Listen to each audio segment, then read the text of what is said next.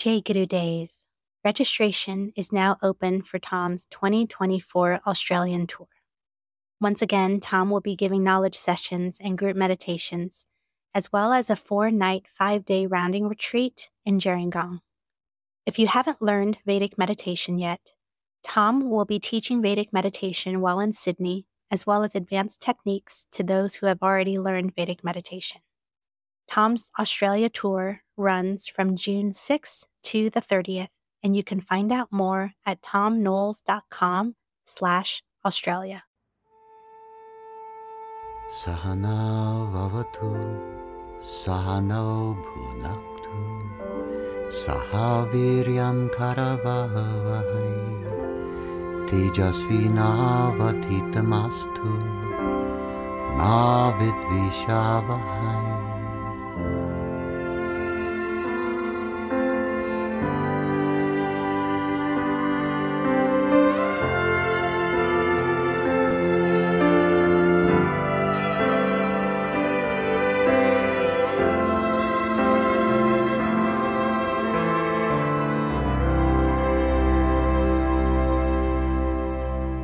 Welcome to my podcast, The Vedic Worldview. I'm Thom Knoles. Today I would like to spend some time talking about the subject of grieving. Grieving is a subject that there's been a tremendous amount written about. There's been a lot of discussion about, but also it's a subject that is somewhat buried. And it's important for us to understand it because each of us is going to go through it probably several times in our lives if we haven't already gone through it. If we don't understand it, then we fear it. One of the basic tenets of the Vedic worldview is that knowledge eliminates fear. And also, knowledge eliminates confusion and bewilderment. So let's start off with some knowledge about this. First of all, I think it's important to say that what causes a stress response of any kind, and grieving is a stress response, is the incapacity to adapt interactively with a change of expectation. Let me just take that sentence and break it down a little bit.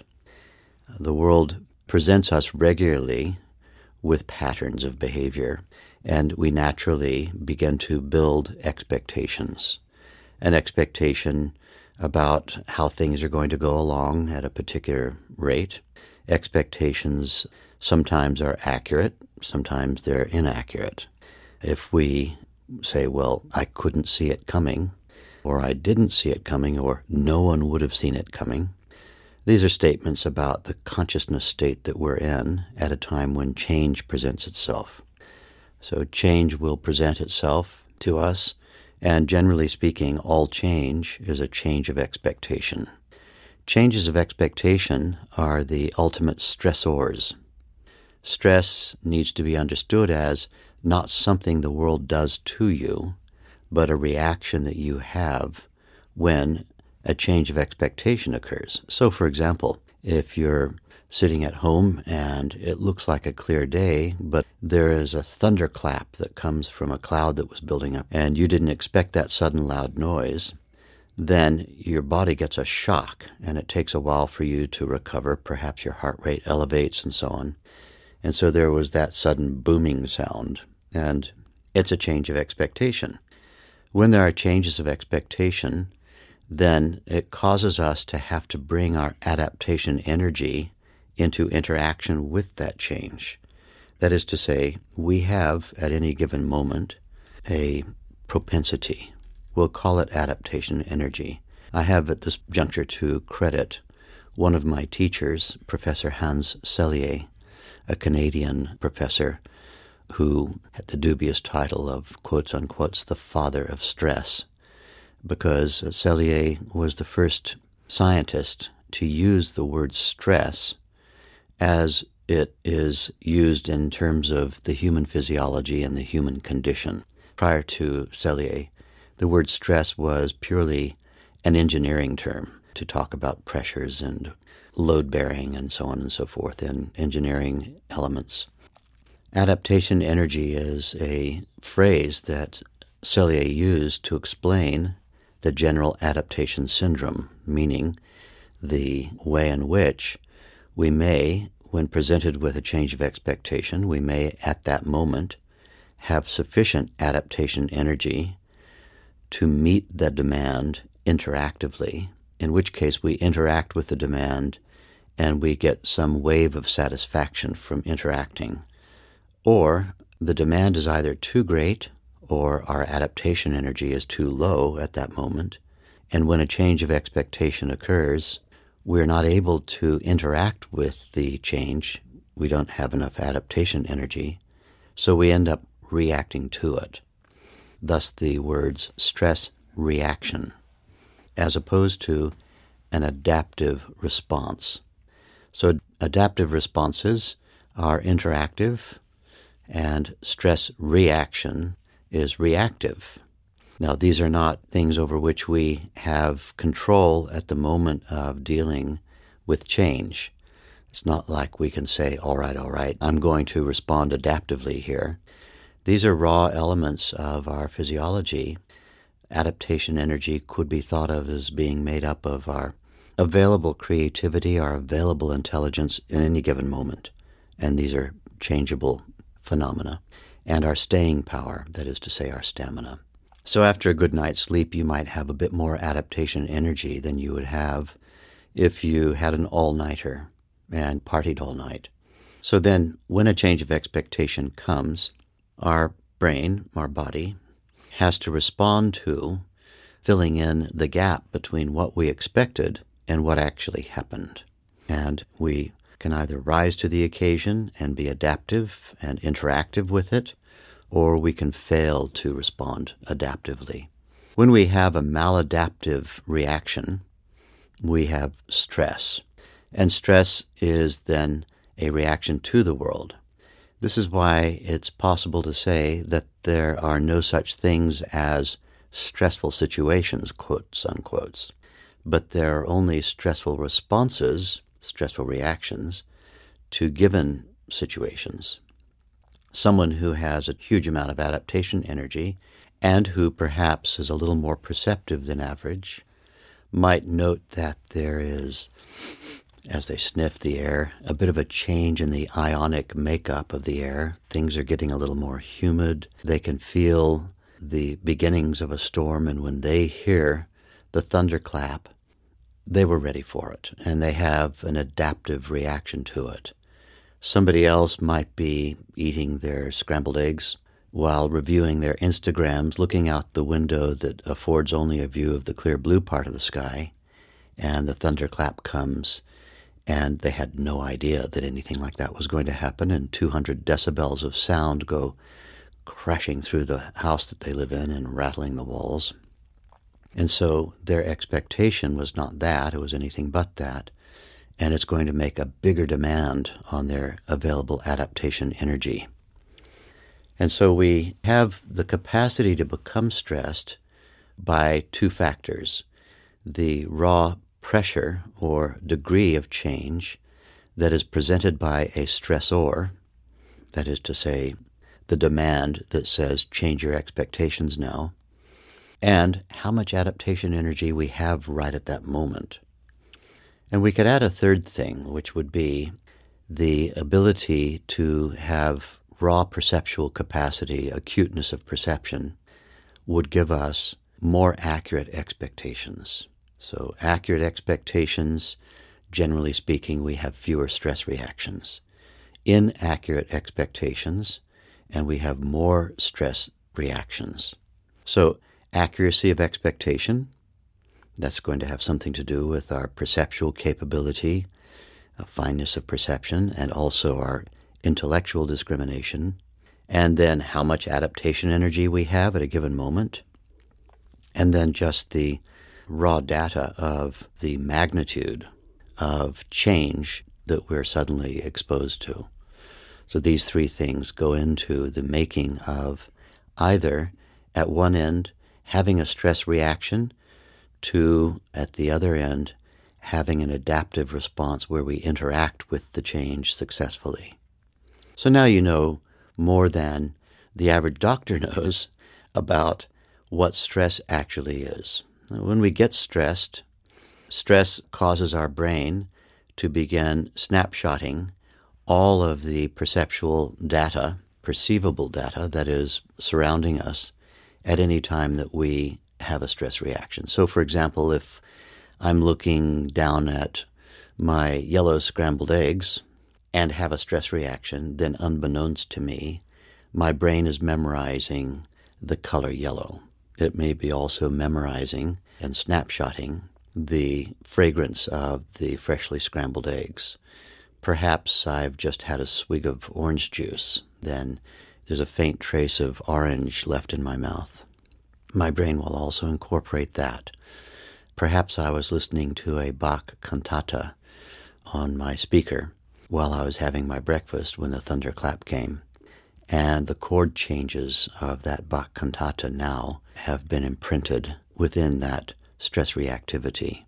Perhaps there's a tactile sensation as well that we could add into this, which is how my hands feel while picking up the fork. All of the perceptual data within the perceptible range of the subject at the time of a stress reaction will be snapshotted by the brain, and it will be assigned stress trigger status.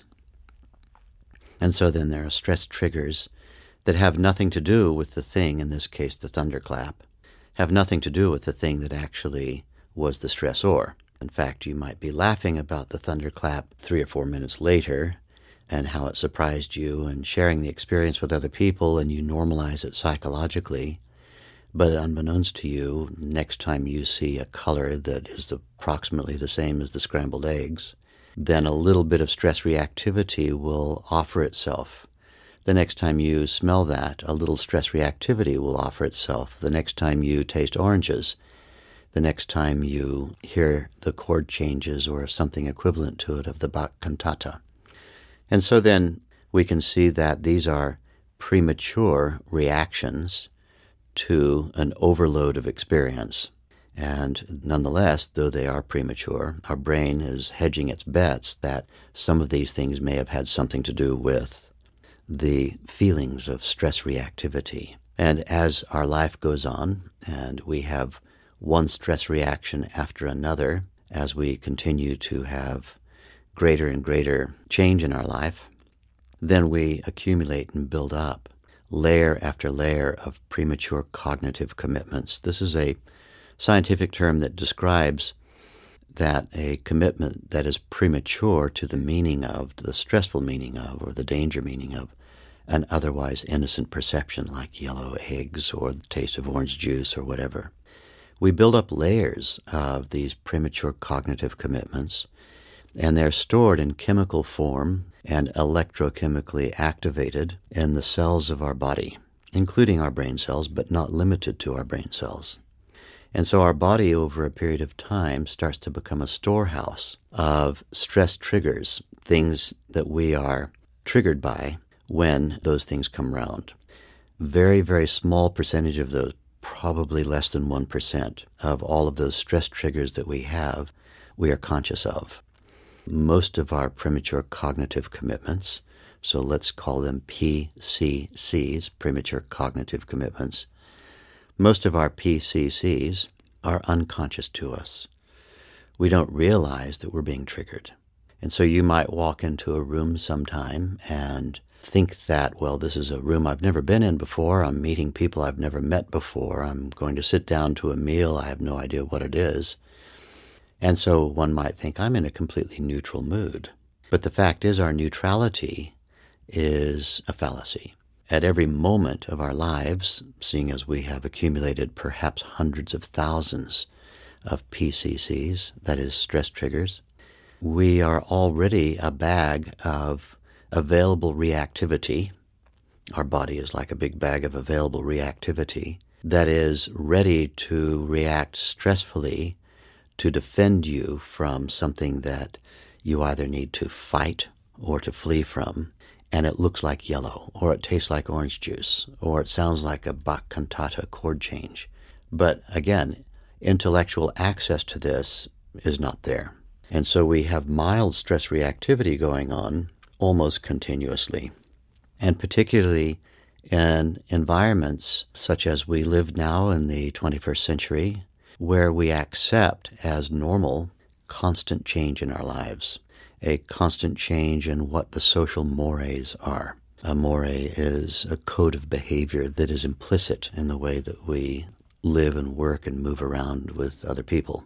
The constant change in what is cool and what isn't cool, what the fashions are and what the fashions are not. And though we may feel as though we are immune to the idea of fashion, 10 years from now, when you look back at a photograph of what you looked like today at a dinner party, you're going to say, oh, that was so 2019. Look at the hairstyle, look at the clothes. So we are, all of us, affected by all of these trends, and everything's changing all the time. And so with constant change, there is constant potential for stress reactivity. If our expectations are not accurate, then there's constant potential for stress reactivity. And as we accumulate stress triggers, those stress triggers require energy and fuel, adaptation energy fuel, to keep them alert to the world around us. And we end up actually burning up a lot of our available adaptation energy, our daily available supply of it, just maintaining the stress triggers, the tens of thousands or hundreds of thousands of stress triggers that we have.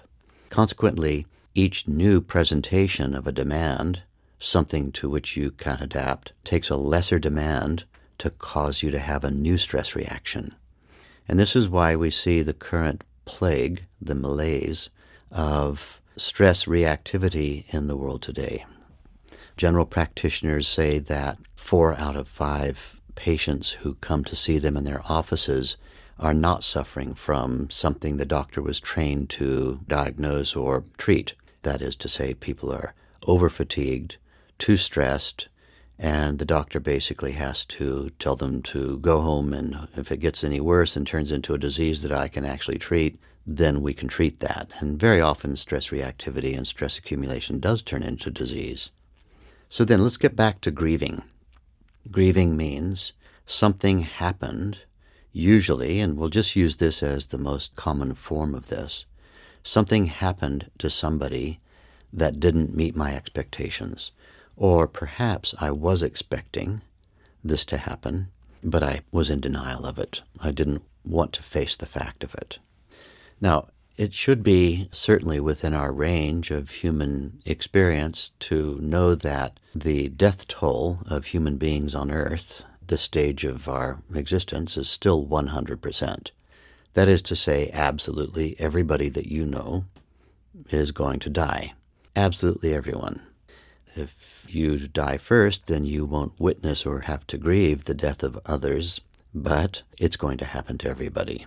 If you manage to survive the deaths of many because you got lots of years and you had longevity, then you're going to experience many times in your life the loss of people who either passed unexpectedly into the unmanifest, or who you expected it because they had some long-term illness and it wasn't a surprise. The extent to which it is a surprise, that's the magnitude of stressor. The extent to which you have adaptation energy at the time of the surprise and the capacity that you have to meet that demand either interactively or reactively is going to determine the extent to which you are, quotes unquote, grieving. So grieving really is, and I say this with all compassion for it, I'm simply using scientific terminology here to help us understand it, spoken with the greatest compassion for grieving. In fact, it's no different to a stress response, except that generally speaking, it lasts longer. The characteristics of grieving are a lot of askance. Askance means something like, what happened and where does this leave me? In grieving, there are a number of different elements that come into play. I had been in the groove of dealing with people and loved ones as if they were going to be here forever. I behaved in a routine fashion with people. We had a regular interplay. Everybody's certainly aware, with greater or lesser degrees of acuteness, that ultimately all of this is going to have to come to an end. Nobody lasts forever, and no social interactive situation lasts forever, irrespective of the comments that we make, say, for example, at a wedding ceremony when we say, love forever and ever and ever. Some old parsons in the old days would add to that, until death do us part. At least there's that little bit of expectation added into this thing. But the idea that this is all going to go on forever and ever and ever is in fact the building of inaccurate expectation. And inaccurate expectation is one of those elements that causes surprise when reality hits. And surprise, if happening at a time of low adaptation energy, causes a magnitude of stress reactivity. In grief, we have to confront one simple and basic truth.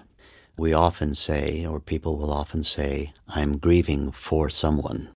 My father, my mother, my brother, my sister, my child, or my best friend, or my lover, or even someone you don't know. Around 1962, the collective grieving on both sides of the political aisle for John F. Kennedy when he was assassinated was palpable in the United States psyche, and you could also make an argument that it was palpable worldwide. Someone that most people had never met, but the loss was tangible. And so then, I'm grieving for so-and-so, somebody who is now, quotes-unquote, gone. And then what does the Vedic worldview bring into all of this? Well, first of all, it starts with, let's be honest that when grief is occurring, we are grieving for ourselves. We're grieving for our loss of accessibility to the person that we loved. It's our own loss that we're grieving about. It is not, in fact, I'm grieving for somebody who's having a dreadful experience, because we don't know what kind of experience the person's having. Depending on our belief system, we may have a belief that they're experiencing something lovely, or we might have a belief that they're experiencing nothing. Perhaps they just vanish. Consciousness simply vanishes when body dies. Might be our worldview. Irrespective of either of those two things, we're grieving for ourselves because we can't have a shared experience anymore with this person. So we're grieving the loss of shared experience. Shared experience was being had to some extent. In the case of a celebrated, say, president like JFK, there was, in a sense, a kind of shared experience because of the news media covering everything in such great daily detail. But in the case of someone with whom you have regular personal contact and interaction, the loss of the ability to continue having shared experience. And then there's a vacuum left inside one's life. Sometimes during grieving, we might become a little angry with whoever it is that departed, but we feel terribly guilty about feeling angry over someone having vanished from view and vanished from contact. And so this might add to our internal conflict over our feelings of loss, that we might faintly recognize that we're slightly angry with whoever it is that left. Why did they leave me behind? How can I go forward? And why am I not having a shared experience anymore? How do I replace this? And then the word replacement starts to become anathema because nobody can really be replaced. How do I succeed this? And then the idea of having to find succession to bring about some kind of modicum of similarity of experience that we were comfortable with is missing. We might also feel that there were things that we wanted to say, there were experiences we wanted to have, there were truths that we wanted to unveil, there were apologies that we wanted to make, there was unfinished business that we weren't able to finish, and we feel deeply saddened that we can't finish the unfinished business, so we think. So we're left with the whole subject of grieving. And generally speaking, when people are in the depths of grieving, they are left out of action for some period of time. the spectrum of talents, their contribution to the group efforts of the social structure is truncated, that is, a gap appears, and they're not able to continue making their regular breadth or spectrum of contributions to the world that otherwise they would have been making regularly. No matter how narrow someone's gifts and contributions to the social order and the social world, no matter how narrow someone's capacity to give were, they're even further foreshortened during a period of grieving. Grieving is something which, from the Vedic perspective, needs to be recognized for what it is. That is, that this is about the self inside not being able to justify, to rationalize, or to adjust expectations. The pain of the regret of not having earlier brought unfinished business to a conclusion, and the raw feelings of missing certain experiences, certain fragrances, certain sensations that had become an assumed regular part of daily life.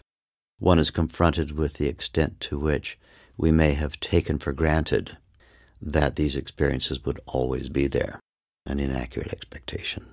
And so then we might start having regret over our inaccurate expectations about just how long all of this was going to go on for. Grief is a state about which, even though people want to come to a grieving person and relieve them of their grief, nobody can do anything for someone who's grieving. Only the grieving person can actually bring about change in their own life.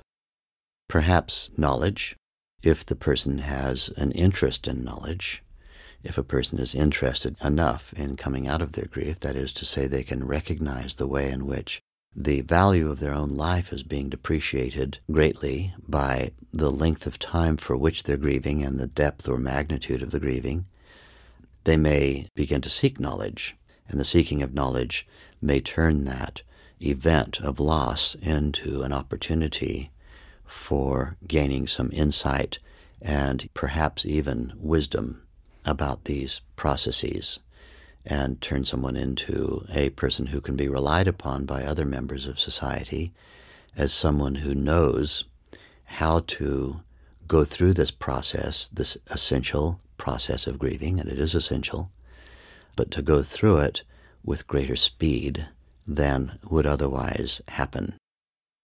So grieving is something that is always going to happen. It's part of the human condition. It's made up of inaccurate expectations. It's made up of low adaptation energy at the time. We didn't expect the thing to happen, and we had low adaptation energy when it happened. It's made up of the sheer magnitude of the circumstances of the change. Those three things come into it. Now, we advocate the daily practice of Vedic meditation. During the practice of Vedic meditation, the mind is trained happily to leave its attachment to regular daily sensory experiences. Not permanently, just for 20 minutes. You sit in a chair, you have a specific sound that you use to moderate as the medium of experience. We refer to these as the Bija mantra. Bija means seed. Mantra means man, Sanskrit for mind. Tra, Sanskrit for vehicle. A mind vehicle. The mantras that we use in Vedic meditation, as most of you know, have no intended meaning. It's important to state at this juncture that you could take any sound that's able to be made by the human voice box and find that some language somewhere, some culture somewhere, has attributed a meaning to that set of syllables that emerge from the mouth. It's not that somebody couldn't find meaning for a mantra that we use in Vedic meditation. It's just that the mantras do not work on that level of meaning. So one is sitting innocently, effortlessly, with eyes closed, comfortably in a chair, entertaining effortless repetitions of the mantra. And the mantra begins to take on, as it becomes subtler and fainter and quieter, which is its wont, that is its nature, its specific property, its most desired property, is that as you think the mantra effortlessly in a repetitive fashion, then spontaneously it becomes fainter and quieter and softer. The mantra is chosen by a teacher to be quotes-unquote resonant with the thinker of it. There are multiple mantras that could be chosen, and teachers are trained in a variety of diagnostic techniques to be able to assign a specific mantra to a student. For different people, different mantras work best. And so one is sitting quietly, meditating, and the first thing you begin to notice as successful meditation is occurring is that you begin to forget to repeat the mantra. And the instructor has given a very clear instruction that if you feel yourself forgetting, you're beginning to succeed. Interesting, because this is the opposite of what all of our indoctrination from the time we're tiny little children has told us. If you feel yourself forgetting, says the indoctrination, be alarmed. If you forget, then how are you ever going to have organizing power? You have to hold on to knowledge, you have to focus, you have to exclude other things that are not relevant, and you have to stay with your attention riveted to certain subject matters that you want to elevate, that you want to extend. And so exclusive thinking, focus, is the advocacy of the entire indoctrination of our education process. And then comes Vedic meditation, which says, we're going to teach you how to allow yourself innocently, effortlessly, to stay conscious, sitting in a chair with eyes closed, while allowing yourself to forget all that is normally dear to you. And so what's dear to you? Well, the room is dear to me. I need to know where I am. My body is dear to me. I treasure my body because I think I am my body. That's an erroneous assumption, by the way. All my loved ones, they're also dear to me. The interesting thing is that the moment the mind has even the slightest little taste of the charm of the deep inner quality of the subtler states of thinking, the mind easily and very readily lets go of all of that surrounds one. Generally speaking, you'd look at that and say, uh-oh, I don't want that. But during meditation, it serves a very distinct purpose because we think far too much. We rely upon the world far too much. What this does is it causes us to lose our deep inner sense of stable self. When we lose our deep inner sense of stable self, we lose the capacity to be adaptive. We rely upon the world constantly to reassure us, to give us an idea of status, to give us an idea of who we are and what we are. And when we are meditating, we let go of all of that, and the mind is drawn to the greater charm, because the mind's natural tendency is always to move toward greater happiness. All it needs to do is locate where the greater happiness is, and the charm of those deep, inner, subtle, more abstract states, and beyond that, the bliss, the supreme inner contentedness of pure being, to step beyond thought completely, where consciousness simply sits in a self-referral state and revels in enjoying consciousness being conscious without having to think about the fact that it's conscious. This moment of transcendence draws one inward, and on the way, many charming experiences occur which cause you during meditation to forget about your body. One of the first reactions that people may have during meditation is, I can't feel my hands. I know they're down there somewhere. I don't want to open my eyes and have a look and verify where they are, but I can't remember if I left my hands sitting folded in my lap or on the sides of my legs or somewhere else. You start to get a sense of losing body sensations, and this is the mind letting go of its attachment, rigid attachment, to I am the body. The mind is beginning to experience liberation from that.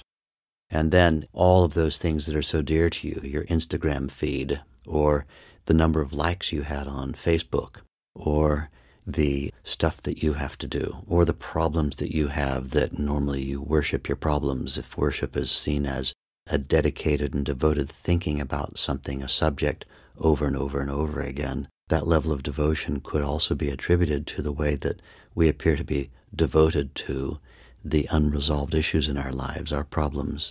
Those also begin to disappear.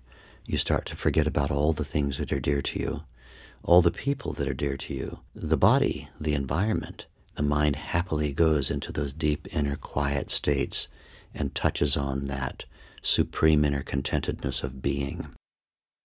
Coming out of the 20 minutes of meditation, the mind had been liberated to have that free-flowing, effortless flowing toward the greatest happiness, and it's saturated with happiness. That happiness continues to saturate the mind as we emerge from meditation into activity. And this is a self-referral happiness. It's a baseline happiness. It's the kind of happiness that is not dependent upon things happening in the world, or people doing things, or people not doing things, or the world lining up circumstances for us. It is happiness on the basis of being alone. And that mind, filled and saturated with that kind of happiness, is no longer convinced as much that all of my happiness lies in others, in the behaviors of others.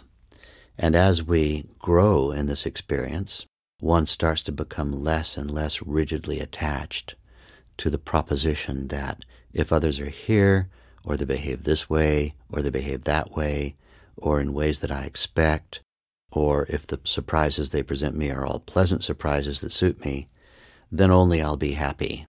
One starts to realize that my happiness, my inner happiness, is intrinsic to my inner nature. And that intrinsic happiness from inside removes the need to expect others constantly to generate happiness for you, instead of having to import happiness from the outside world because of you have this little thrill or that sensation or this taste or this flavor or this look or this fragrance or this movie or this play or somebody who smiles at me on cue when I want them to smile at me and so on. Instead of living a life in slavery to the relative world and all of its changeability, one's happiness starts to become intrinsic to one's inner nature. And this is through regular twice-a-day practice of Vedic meditation. Into this, even for a meditator, will come the surprise or perhaps the expected death of another. And death could be, and please don't giggle because this is very serious to people who are pet lovers, it could be the death of a pet. It could be the death of another human. It could be the death of a career. You've retired, the end of that particular career. It could be the loss of a job. It could be the loss of someone very close to you. It could be any kind of loss, something that you had relied upon to continue being there with varying degrees of expecting it to happen, but hardly believing that it's actually happened now. Or a total surprise. The change just simply occurred without you perceiving its coming at all. And then magnitude of stressor, magnitude of change, available levels of adaptation energy at the time, meeting with how much did you expect or not expect, then your level of grief or stress will be exactly according to those variables.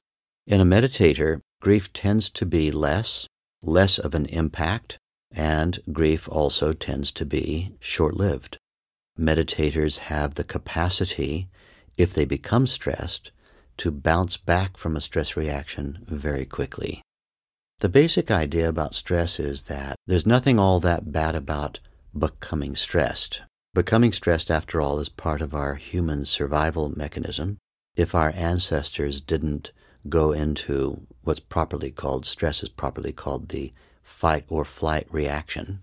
If our ancestors didn't go into fight-flight reaction when, say, confronted with a saber-toothed tiger, and either successfully fight the tiger or flee from it, they wouldn't have lived to reproductive age and done enough reproducing to create us thousands of generations later.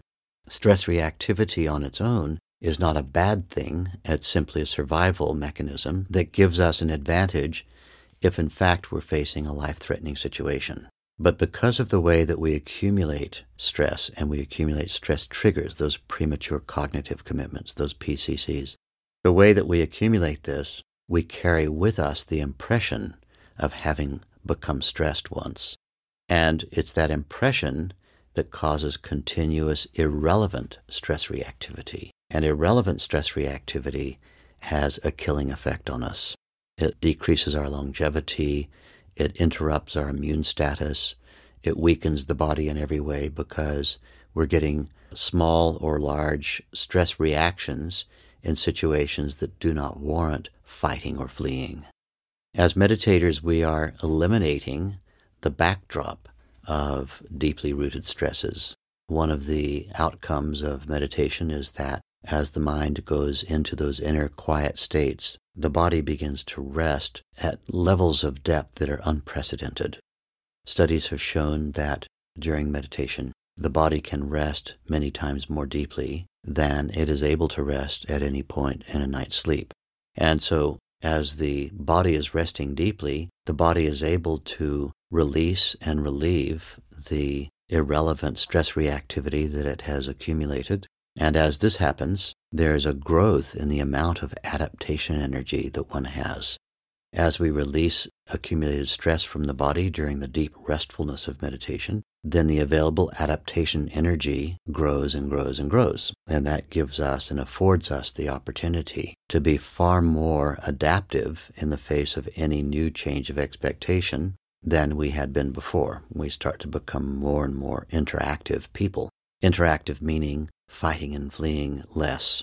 Fleeing may not mean literally turning and running. It might be simply withdrawing or becoming aloof or moving in the direction of being catatonic. Catatonia is utter and total withdrawal from any interaction with anybody. It's a psychotic state, but it's the ultimate form of fleeing. Fighting might include aggressive behaviors or assertive behaviors or masked aggression, what's commonly called passive aggression, where basically sending out the message, don't mess with me, I can fight. And so grieving then starts to have less and less of an impact.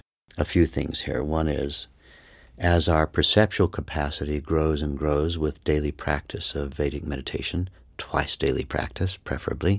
We like people to practice it in the morning and sometime late afternoon or early evening to get the full impact of it. As meditation effect starts to become more and more entrenched in the individual, then their perceptual acuity also has grown measurably. People begin to notice that they have the capacity to smell, taste, touch, hear, and see at levels of subtlety that were not available to their senses earlier than that. Meditation gives you the capacity to sense change in the air.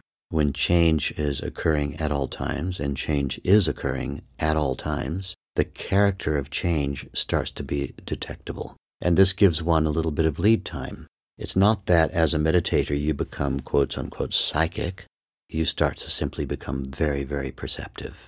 And someone who has super acute perception and has the capacity to assess and pay attention to and appraise the nature of change that's going on, they have fewer surprises. Surprises are less.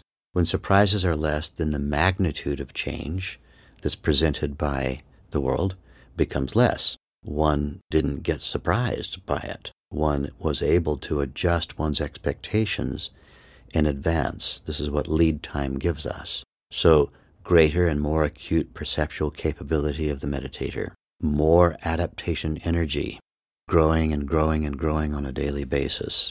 And then with that change of perceptual capability, the failure to become as easily surprised by the world as one was before. Magnitude of stressor event becomes lessened because of that. Capacity to be interactive with change. And what all of this yields in the process of grieving is rapid capacity to adjust and to return to normal. One of the things that might disturb even a meditator is the fact that this rapid capacity to adjust to reality, the rapid capacity to make oneself relevant to the world again after an event that normally would be grieved deeply for a long time, that this places you in a limelight of people looking at you and saying, why aren't you devastated? And why aren't you devastated for a long time by this? In other words, there can be a little bit of subtle or even overt social shaming of someone who is not seen as grieving enough or grieving deeply enough. And people love to use words that comfort them when describing somebody who they think isn't grieving enough, deeply enough, or for long enough. And one of the favorite social words for this is, quotes, unquotes, denial. Oh, you're in denial, because nobody could come through that experience with the apparent ease with which you came through it. And so, since I can't do that, unlike you, I would be stuck in the deep grieving process for a long time. Therefore, my only way of defending myself is to say, you're in denial. And so meditators sometimes have to wear that. And denying denial is not really a very effective approach to these things. Generally speaking, as we are progressing through life, we have to acknowledge that we cannot stop people from behaving according to their level of consciousness. Someone's state of consciousness absolutely is determining of what actions, what speech, what behaviors they're able to come up with. And so part of the ever-increasing perceptual capability and more accurate expectations, a meditator doesn't expect someone who isn't experiencing what the meditator is experiencing to suddenly understand and be able to behave in a way that's the same as the meditator. You don't expect people to be able to behave in any way other than what their state of consciousness dictates. And so it's okay if people say things. One just has to get on with life anyway.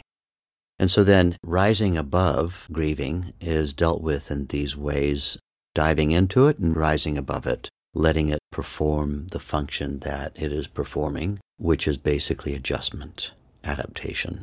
And now we're going to bring in an entirely new concept. And this is a concept that we can't really talk about yet in pure scientific terms, although the day is rapidly approaching.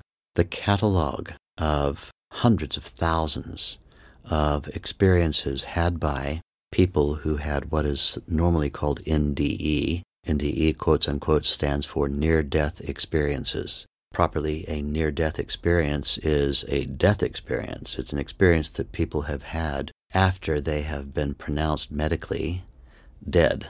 And there are hundreds of thousands of people to date who have cataloged their subjective experiences about what happened when they were in any kind of situation where a doctor who was qualified to do so noted that their brainwaves had flattened, zero brainwave activity, their heart rate had stopped and respiration had stopped. These three things are the trifecta of being able to declare somebody to be dead. Death was declared and certified and documented, but the patient continued experiencing and then came back to life, came back into their body and recovered from death, and then had a tale to tell about what they experienced in the interim. When we look at these experiences on the whole, and there are catalogs of these experiences that you can look up and read, subjective experiences, and let's be clear that one doesn't qualify for a near-death experience without the pronouncement of death by a medical practitioner. There are sometimes people who say, I had a near-death experience when I was on ayahuasca down there in Peru or on the Amazon, and so now I know what a near-death experience is like. That's okay, but without it having objective third-party verification, a near-death experience can't really be called that for the purposes of this argument. So then we see a pattern that emerges in these so-called near-death experiences. And the pattern is always one of a person who has, quotes unquote, died, experiencing their body. They see their body separate from them. Usually they are above the body or at a distance from it. If there are other people around, they see people gathering around this body and attempting to revive it. And they have this feeling of, I am not that. That's not me. I'm here. And then they feel a calling. Sometimes this is experienced, and most frequently it's experienced as some kind of variation of light. They begin moving in the direction of that light. Sometimes the features of the consciousness state they're in cause it to be modeled by the mind. We can't talk about the brain now because the brain's down there dead, but the mind models it as a tunnel. And going down this tunnel, one starts to discover greater and greater delights, very often meeting acquaintances or meeting other beings or people that are lovely and being shown around various kinds of experiences and so on. And in general, while in Earth time, a very few minutes are going by, 1 minute, 2 minutes, 3 minutes. I believe that the world record is 18 minutes. I'll need to be fact-checked on that, but it's certainly somewhere right up there. The experiencer feels as though timelessness has occurred, and there is a time-free zone. Now, this is somebody who has quotes-unquote died, and yet they're experiencing something really delightful. Then, because the dying, that is to say permanent separation from the body, of consciousness from the body, is premature, some kind of authoritative structure, it might be a voice, it might be a feeling, it might be a mind, informs or communicates with the supposedly dead person, this isn't your time, you have to go back. And they find their way back into their body with quite a bit of regret, because it was lovely what they were experiencing. It wasn't dreadful, it wasn't hellish. In fact, it's a little bit hellish getting back into the broken body. Presumably something had happened to the body that caused the body to die, and generally speaking, that's not something that bears with it lots of lovely sensations. There's probably body sensations that are extreme, and the experiencer, the consciousness, goes back into the body and then has a tale to tell about what they just experienced while everyone around them is marveling that we thought we'd lost you. You were actually pronounced dead, and now here you are back again, living and breathing. That person knows, though, something that those others don't know, that whatever it was they were experiencing was not something over which anyone who's not experiencing it should grieve. They're not experiencing dreadful things, they're experiencing lovely things. We talked earlier in this discussion about how we grieve for a loss of shared experience. There's a loss of shared experience, and so I don't know what my loved one is experiencing anymore. I know what I'm experiencing, and that is loss of regular contact and familiarity and the damnable feeling of there was unfinished business that I really should have or could have or I wish I had brought to a conclusion. All of that's going on. But in fact, in the process of grieving, one is so self-centered, excuse me for saying it that way, but that's what it is. It's an enforced self-centered experience. It's all about how I'm feeling. There is, generally speaking, very little regard for what is the experience of the one who I loved, the so-called dead one, the one who supposedly died. And the point I'm making here is that people who die don't experience themselves as being dead. There's something that's left, the mortal coil has been shuffled off the body, and there is a continuation of experience. Meanwhile, back at home, there's no discussion, or very little, or thought going into what is so-and-so experiencing right now. When we don't have the ability to ask what so-and-so experiencing right now, all we are left with is, they're not here. They're not here. I don't know why. The timing is bad. Timing's never good, by the way. The timing is bad. Unfinished business. I don't have familiar experiences. I'm at a loss. And my whole life has just got this great big hole in it and a gap. And I feel dead to the world while this is going on. So part of the growth of consciousness is the growth of that ability actually to ask the question, what is the so-called dead person? I put dead in quotes here because death is unreal.